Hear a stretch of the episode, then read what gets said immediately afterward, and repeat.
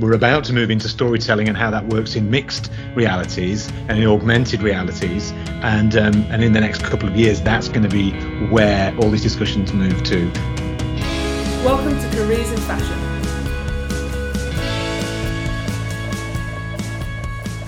Gone are the days when just having a LinkedIn profile was enough. Today, everything you do online can have an impact on your career.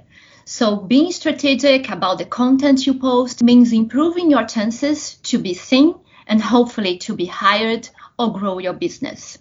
On today's podcast, our guests will share their, their expertise to help you build up an online presence.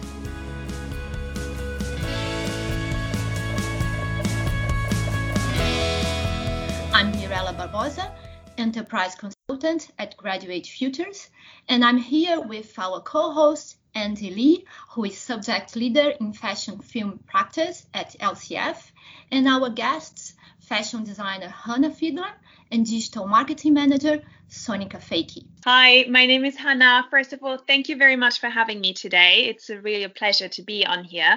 Um, so, as you mentioned, I'm a fashion designer and I'm also the founder of my namesake label called Hannah Fiedler, which I started at the end of 2018. Hi, everyone. I'm Sonika. Thank you for having me as well on the podcast today. So, I'm digital marketing manager at the Digital Fairy, a social first creative agency in London, and we're lucky enough to collaborate with some of the most amazing fashion and beauty clients, including people like Adidas, Converse, Estee Lauder, Dove, and Ariana Grande herself. So yeah, excited to talk to talk to you about storytelling and social media today. Great. So let's start talking about your work and your approach to social media. So Hannah, should we start with you? Could you tell more about your company, uh, a little bit about your brand values, and how have you translated them into your social media content, more specifically to Instagram? Sure. Um, so I personally have a background in bespoke tailoring. Uh, before studying at London College of Fashion, I did an apprenticeship as a women's bespoke tailor at the Berlin Opera House. And this really left quite a lasting impression on me um, as a designer, but also as a person. I was very lucky to not only be edu- educated in contemporary tailoring, um, but also learn traditional techniques as well as costume making. And uh, when entering the realm of fashion, I felt that there was somewhat of a disconnect between craftsmanship and the artistic side of design. And creating a unison between art and craft and fashion became truly my passion and is also ultimately the notion on which my brand was built upon. So, translating that into our communication strategy, I really wanted to showcase the, the beauty of the entire process of making a garment rather than focusing solely on the beauty of the final product itself. And I think this includes the making process from the first inspiration through to the design development process and the somewhat messy, you know, trial and error that happens in the toiling process and, and how we choose materials. So we really chose to showcase that on our social media platforms specifically and allow our clients to truly engage with the making process from start to finish. And then additionally to that, I also chose to tie together all visual content by framing my Instagram images with um, kind of sketchbook frames. Um, so this is something I started doing as a student working on my portfolio. Um, and I think it ties together nicely in a visual way, very different looking content, but also enhances the the idea of something that's a work in process and something that's never perfectly finished, but it's really a human touch to the making process and, and how everything is designed really. That's brilliant. Thank you. Speaking on social media, that's your expertise, right, Sonika? So could yeah. you talk a little bit about your background and your role as digital marketing manager at DigiFairy? Yeah, of course. So um, I'm actually really happy to be talking to you guys from LCF today um, because I actually fell into social media through my placement at London College of Fashion, I was studying a course called International Fashion Management, which I think has actually changed a little bit now. But I was lucky enough to do a placement at Dr. Martens. And um, I don't know why, but they let me run their Instagram account in the early days of social media. And I absolutely fell in love with the creativity and the fast paced nature of digital marketing obviously that was quite a few years ago now and the landscape of social media and digital has changed dramatically and my career has kind of gone on the journey with that um, and it's kind of landed me now at the digital fairy. So of course we're called the digital fairy so digital and social media is at the heart of what we do and we offer all sorts of services to clients. So everything from running social media accounts to running advertising to creating the adverts and creating big campaigns as well as um, producing strategy work and websites and things like that as well so yeah i would say my role is really um, varied and social media is definitely much more than just Instagram. And my role definitely encompasses that. And performance and strategy is really important to what I do as well. Okay, thank you. So, from what we are hearing here, uh, I guess we can all agree that in order to create a consistent online presence, you need to have a strategy. And the most successful ones will have a clear storytelling element, right? So, Andy, I'd like to turn to you now to hear your inputs on online presence, on storytelling, and particularly with the use of video in high demand on platforms like Instagram and TikTok.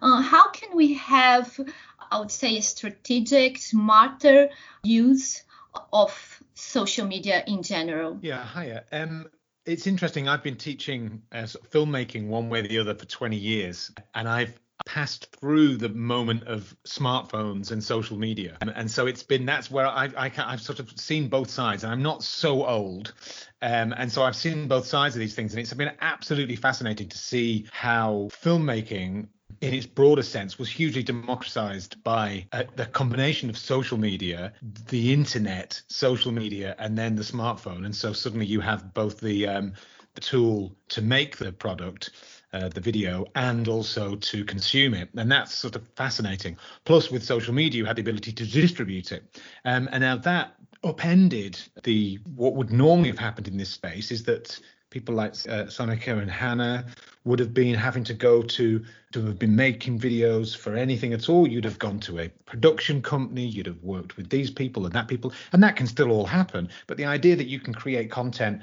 um, from your from your hand um, has changed the way people both consume and think about uh, uh, uh producing work and it's fascinating to see that there is almost a um, it's becoming uh, invisible. The skills become almost invisible skills, and so that when I look at my, uh, I've got a niece who's just turning 18, and her ability to to stitch stories together and tell stories both of her own life and her own businesses that she's starting up is just astonishing. And in the past would have taken kind of you know going to film school etc etc so that's fascinating um, I think that uh, in that democratization, it also opens up more voices because the filmmaking industry historically was extremely. It took money and time to get into that business, and to so that to create any visual storytelling um, meant lots of equipment, and to get into this industry that was very homogenous. Um, and now that oh, and very it was very male essentially and very white. And increasingly now we we see the visual stories being told by much more diverse people, and that means, uh, of course, therefore we, we can communicate to a more diverse audience in successful ways. So it's kind of good, you know, it's good for everybody. Um, I think on top of that, Sonika was saying, you know, I got put in charge of DM's Insta.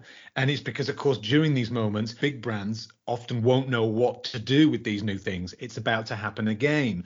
And it's this sudden moment where you can all of a sudden, with these kind of almost invisible skills that you that we inherit, we can have a, an impact on the workplace, let alone in communicating our own ideas. So it's a fascinating moment. We're about to go through another one um, because we're about to move into storytelling and how that works in mixed realities and in augmented realities.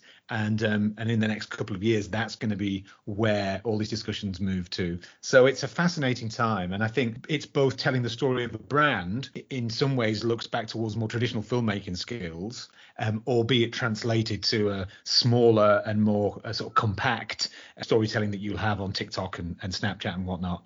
But um, it also is about telling the story of the the practitioner themselves, and that in in today's employment market, the idea of telling your own story is very important. I think we're about to have a um, another change here when we start to move towards um, augmented uh, reality and mixed realities, which is going to be sort of heads-up displays, and that the the ability to tell visual stories in that space is going to be fascinating and, and interesting. And I think uh, people that have been at the forefront of the, the storytelling in this platforms are going to have a head start really on understanding how to work in this very very new realm as we go forward.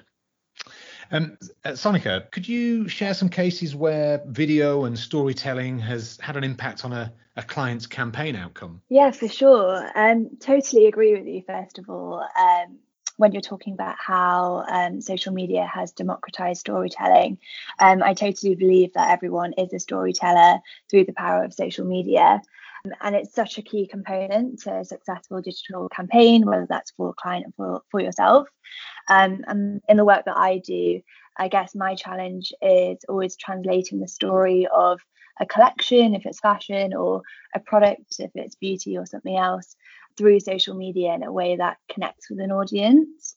And just before I break down some examples for you, I think there's three elements of digital storytelling that are quite useful to have in mind for people um, when crafting content and stories. The first element being um, a real authenticity. So, making sure your stories have a human connection. At the end of the day, whilst you're posting stuff on social that screen is another person. So making sure your stories are both coming from a place of um, authenticity from your your brand or your story, but then also being designed to connect with somebody else. And then the second element of storytelling, I would say, is making sure your content is fit for purpose. So, this is when um, the kind of context of social media comes more into play. So, making sure that your stories are right form. So, this might be if you're telling a story on TikTok, for example, you've only got 15 seconds. So, how are you going to get that across? Is it in in multiple TikToks, or are you going to kind of cut out um, the key hook of your story into one piece of content? And then the third um, element of storytelling, I would say, is making great creative. Um, and by that, making creative that looks beautiful if it needs to look beautiful, or maybe it doesn't look beautiful, um, because not everything on social media needs to be polished as well. Um, as long as it's attention grabbing, is kind of the words that I tend to use because it's all about at the end of the day standing out in the feed as well and making sure that you hook somebody in with your story. So, yeah, I can give an example of where these elements have been brought to life. Actually, I've got two examples. I've been lucky enough to work on some great projects, so it's always hard to, to pull out one. I'll give you two. The first one is a recent campaign with Converse. So um, this is a good example of like a story being developed in a way.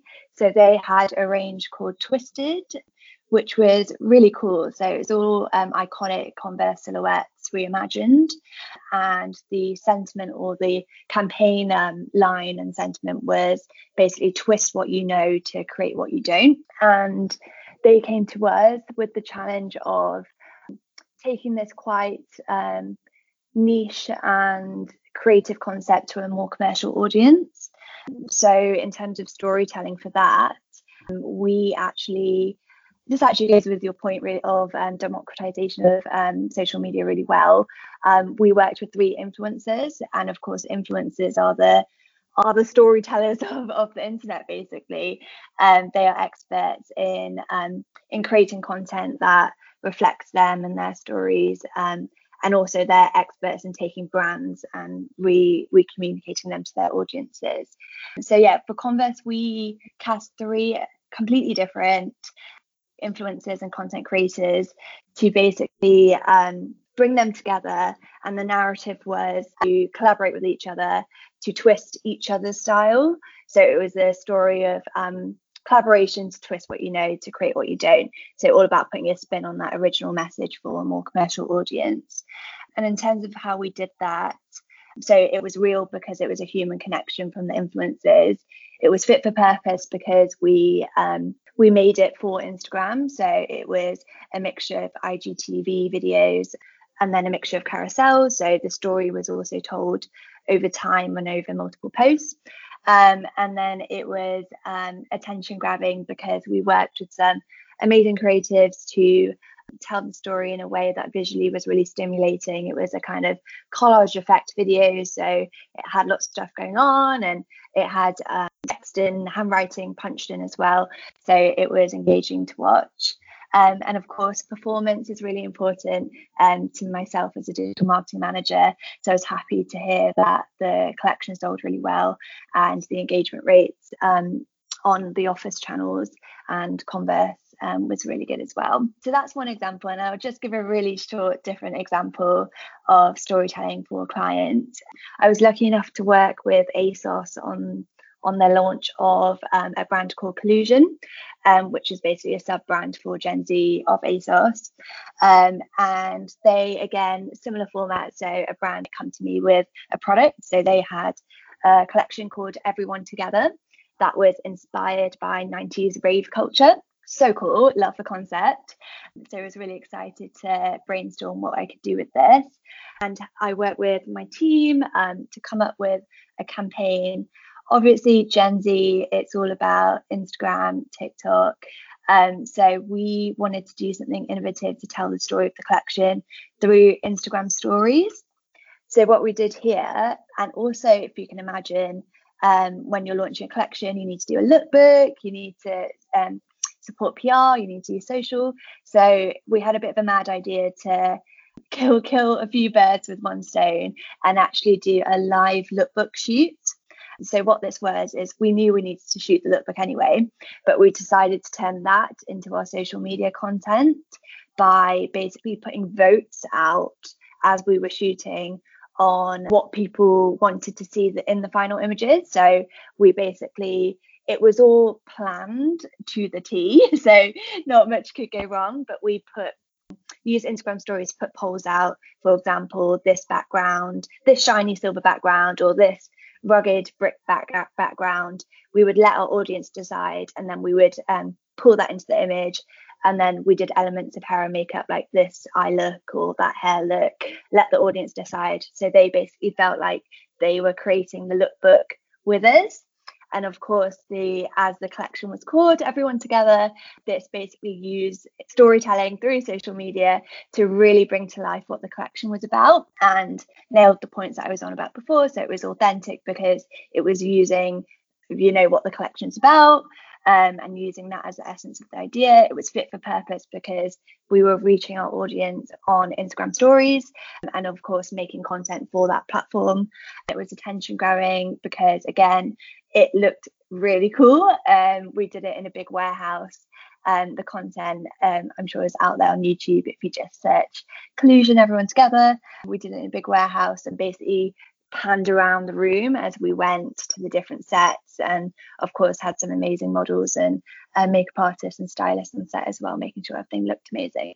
So yeah two great examples hopefully that um, inspire you to start storytelling. It's fantastic. Thank you. I mean i think it's it's absolutely fascinating to me. I don't want to hammer home the point but that that you know it's only a few years ago that you know if we'd have been talking if i'd have been talking in kind of filmmaking circles about the type of filmmaking, the kind of video content you're talking about, then you know filmmakers would poo-poo it and see it as some kind of amateur hour, you mm-hmm. know. And the way you've just described about how much time and effort and thought goes into, let alone the creativity of thinking across multiple channels, of understanding which platforms to use, and to kind of create the content that's both some of it's synchronous, some of it's uh, uh, uh, non-synchronous. I mean, it's it's an astonishing feat to get this stuff going, and it's um, in some ways um, blows traditional film production techniques out of the water really in terms of the complications of it. And especially considering you're then pressurizing that content down to something very very small. And it's in fact it's it's it's it's easier to make long content than it is to make short content that is successful. So that's it's fascinating.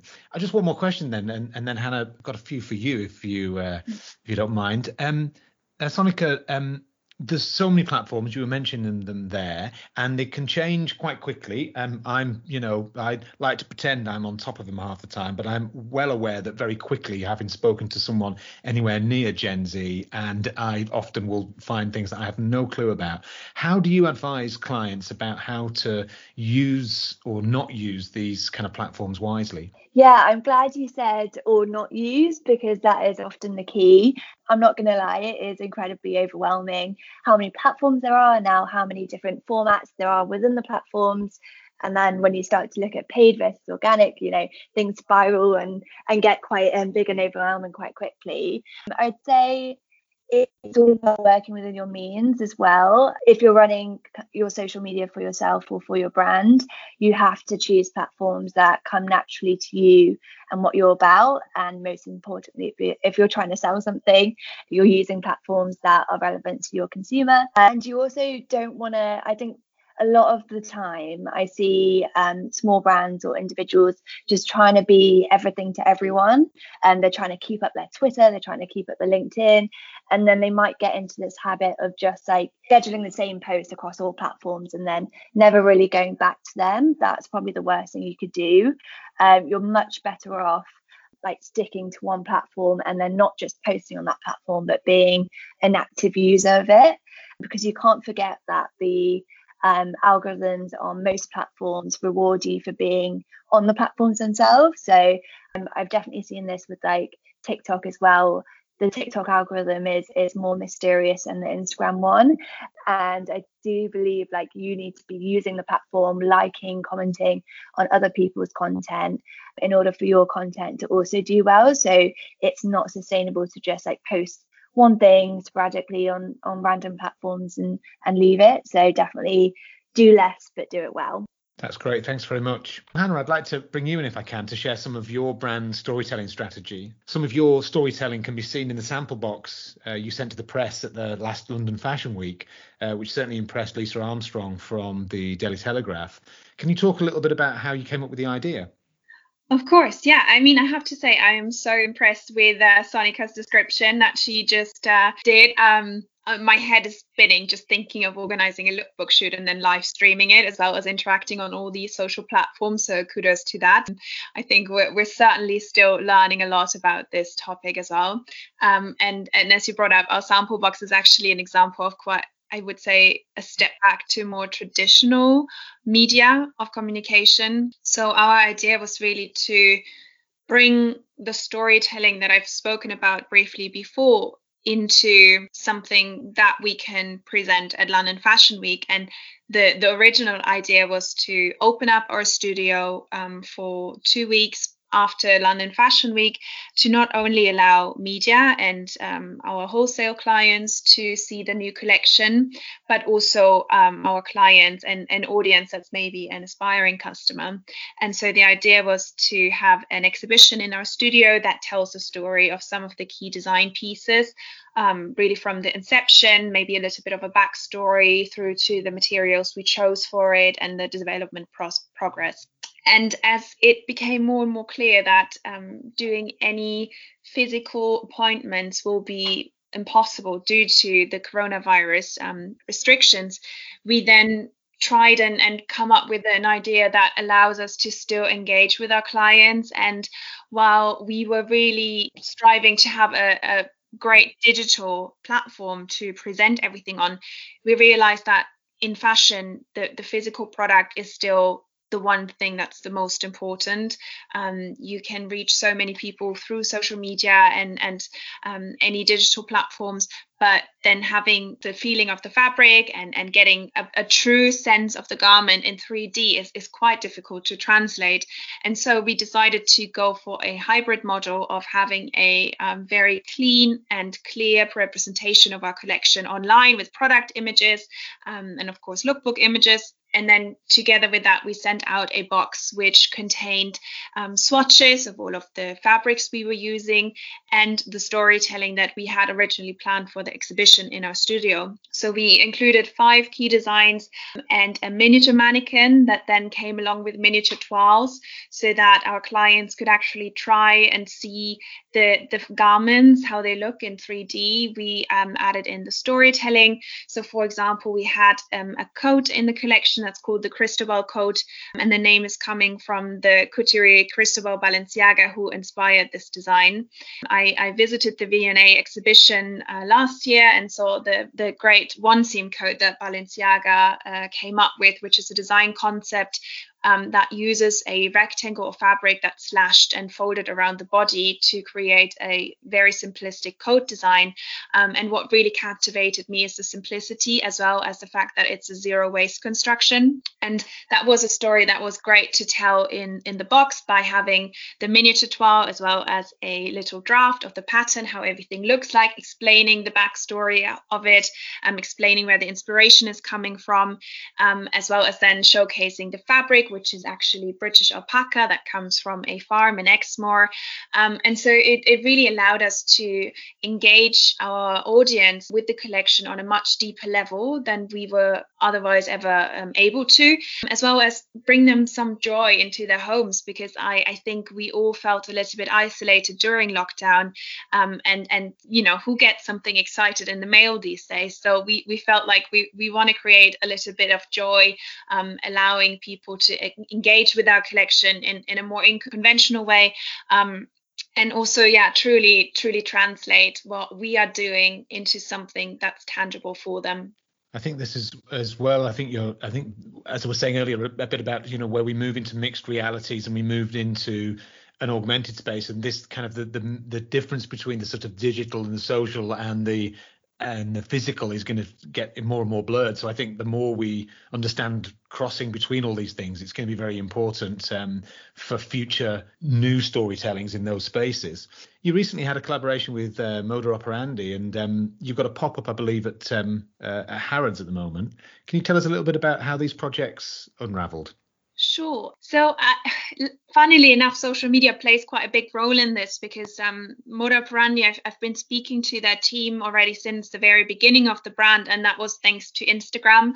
Um, so, I, I did use Instagram as a communication tool, um, as basically the entire fashion industry is using this platform. I think it's, it's really because it is so visual, one of the most used platforms in fashion, and um, knowing the, the key buyers in, in all of the, the brands and, and all of the the platforms that I was interested in. Um, I started reaching out, and Lisa Aiken from Moda Operandi was one of the first ones I messaged, and I sent a short but to the point message included some visual references and images of, of my very first uh, collection and just asked for her feedback i would say. And i was a little bit shocked to be fair to to receive a reply from her.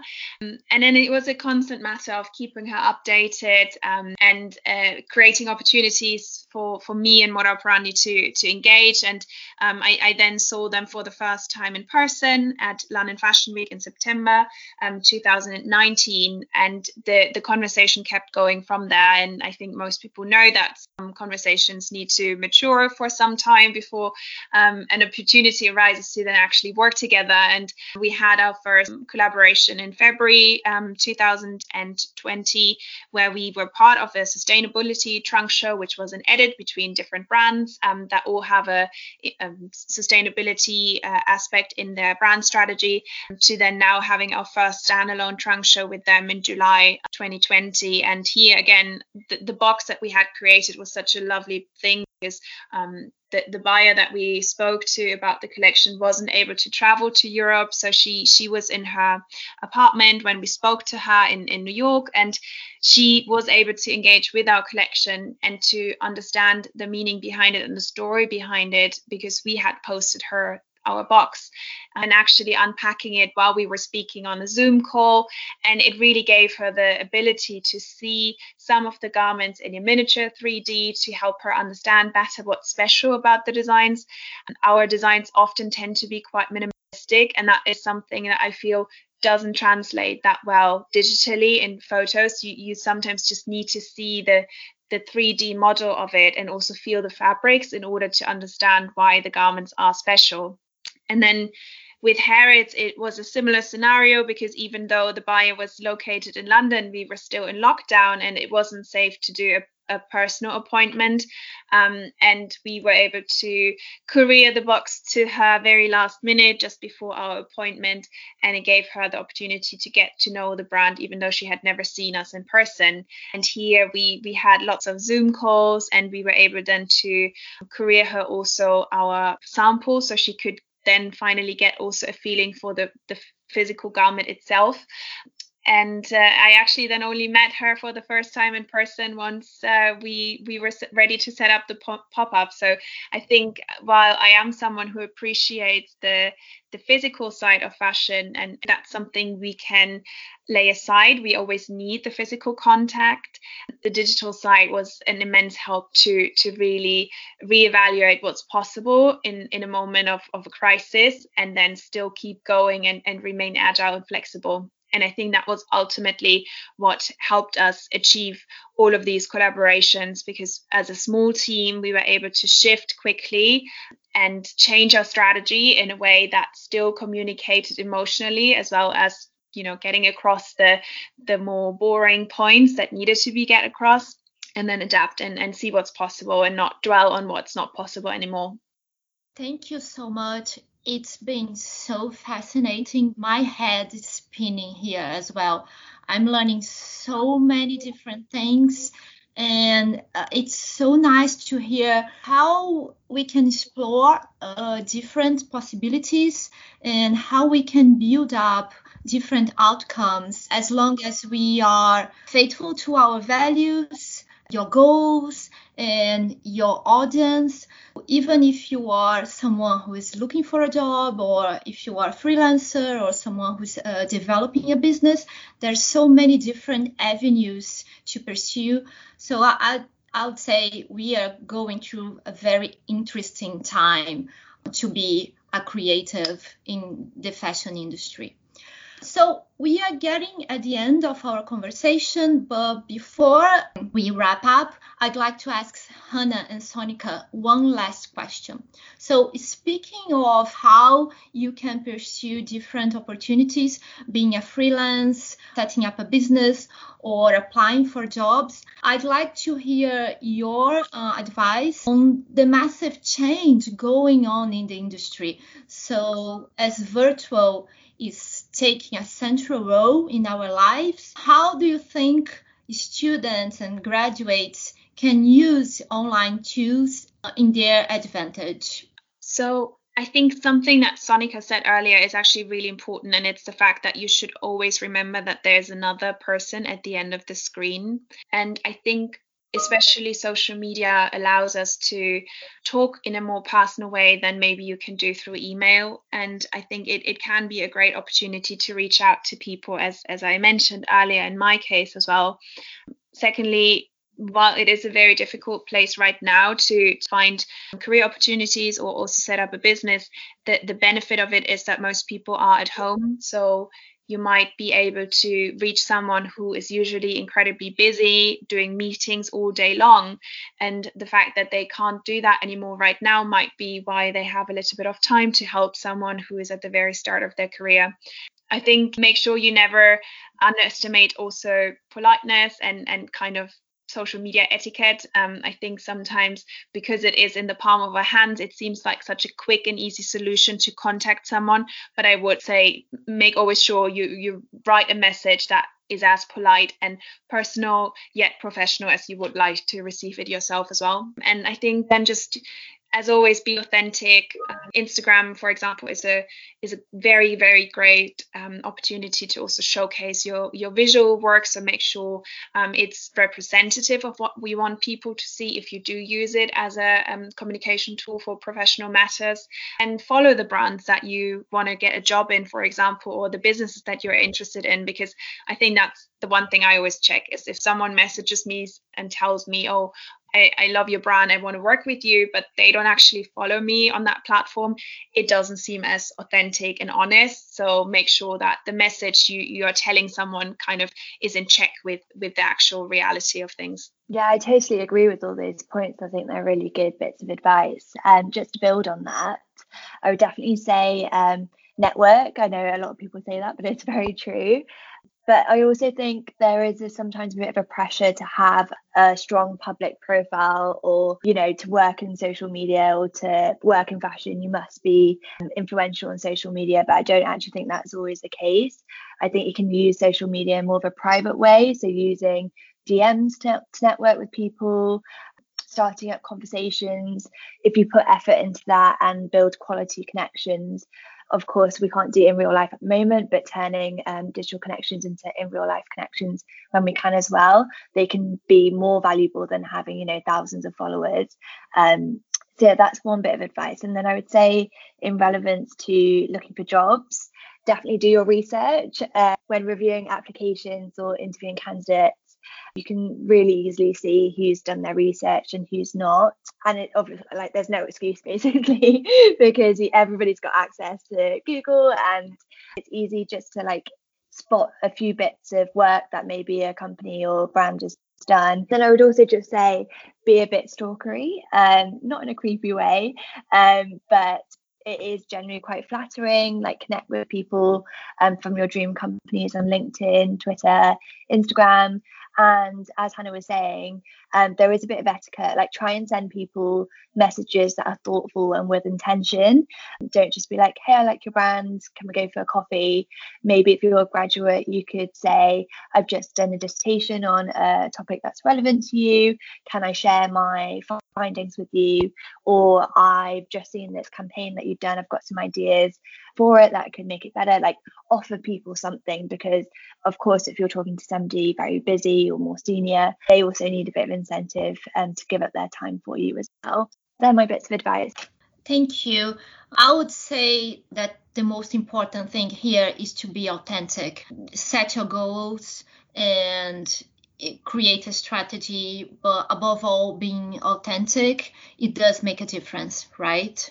Yeah, be you don't don't try and do be a different person online. so Andy, I'd like to bring you in to share some practical advice and tips about uh, using video, editing tools, and even setting up, for example, a background for a Zoom meeting or an interview, because this is also storytelling, right? Yeah, I think it is, and I think it's the, the conversation about authenticity is really important, and I, I, it's fascinating if you think about the history of social media and the and, and kind of the modern internet was that actually somehow everyone was faking it and that there, there was nothing real online and we were all faking it. And of course actually the ability to communicate so directly as both Sonika and Hannah have said with both uh, brands and individual human beings um, is astonishing, and we carry around that um, ability with us at all times. And actually, I think we see that actually authenticity is is more important um, and a certain individuality, uh, which is the uh, the opposite of what everyone sort of said the internet was going to do to people. Um, which I and I love how the kind of moral fear and uh, oh my goodness me, what's happening now? It's a little bit like with you know a younger generation is either being told that they're lacking any attention span on one hand, but then on the, in the next breath they're accused of already you know sitting down and watching box sets all weekend. So it's I mean I'm not quite sure which one it is, but I love it when there's a kind of moral outrage and then five years later it becomes the complete mainstream. And I think in the end it's that a bit that communication and that connection is so important. But of course when it comes to uh, producing visual stories there is an element of to be authentic and to communicate authentically does take some practice. And because you know we're a lot of people are finding this during this period of time when all of a sudden we're spending a lot of time within a frame and people are probably spending more time looking at themselves inside a frame than ever before and you're in a little cinema screen and people are becoming very aware of how do they compose themselves within the box and um, compose themselves either in terms of the way they're speaking or talking when they're in a zoom call or or or just the way they literally are the composition of their shots it was interesting when Facebook started to sort of take off in its early days. The ability for people to take a selfie, so the self portrait became something people got dab hands at. You don't see it so much anymore, but you did at the time. Everybody was at arm's length looking towards the, the cell phone camera. And that in itself became a style and almost a stereotype of a, of a kind of look. Um, and you see this happening all the time as we adjust to seeing ourselves and others within a certain frame. And so watching videos so watching content and uh, uh, is is probably i think the best way here because i think learning the, the, the the skills the production skills understanding the software comes when you actually have something to communicate and i think by absorbing and this is why i think there's a generation of of practitioners who are doing this somewhat innately and it's because it's not because they're doing it innately, but they're actually making that they're doing that research. Sonika, you were talking about earlier. They're they're actually you're actually researching by consuming this stuff, and there is no excuse, as you said, for for for, for not doing your research. Um, but people are doing it without thinking every day. So watch a lot of content, consume a lot of content, think about the frame you're in, and remember that there is a film language associated with that rectangle, uh, uh, rectangular frame, whichever way the rectangle is up. Because again, only a few years ago, if we'd have talked about filmmaking happening in a portrait, in a vertical frame, you know, you were laughed out of the uh, conference. And now, of course, we're totally accustomed to full length uh, portrait uh, vertical um, imagery. But think about the frame, think about your eye contact, remembering to look at your webcam and not yourself in the in the on the um, on the screen, which is easy to forget. Do think a little bit about light lighting. You want authenticity, but um, it's difficult to uh, you know put across authenticity if no one can see you. So you know the usual little ring lights and things like that, uh, uh, or even at a push, just put your mobile flash on, you know, uh, um, uh, by the side of your computer. Um, so do have a think about that. And as you as you'd said, Mirella, you know, there's the what you've got in the background does say a lot, and it might say different things for different people and at different times. So, you know, is it going to be a, a, a plain background? Are you going to see part of your uh, workspace or part of your home space? And that may change depending on who you're speaking to and what you're kind of um, what you're trying to uh, put across. So, playing around with things like uh, virtual webcam software and things like that, so you can play around with things in the background. I think is going to start to be a way of, of, of sort of drawing our personalities out in what can be quite stale spaces. Um, that's for this kind of online discussion and, and, meetings and talking to one another in presentations. And I think, you know, no one here or probably not many people listening necessarily need a lot of advice when it comes to the production of video in some ways, because I think people are already probably listening to this on the production device, as I said earlier. But if you are interested in kind of taking the your mobile phone filmmaking experience to a bit of a higher level.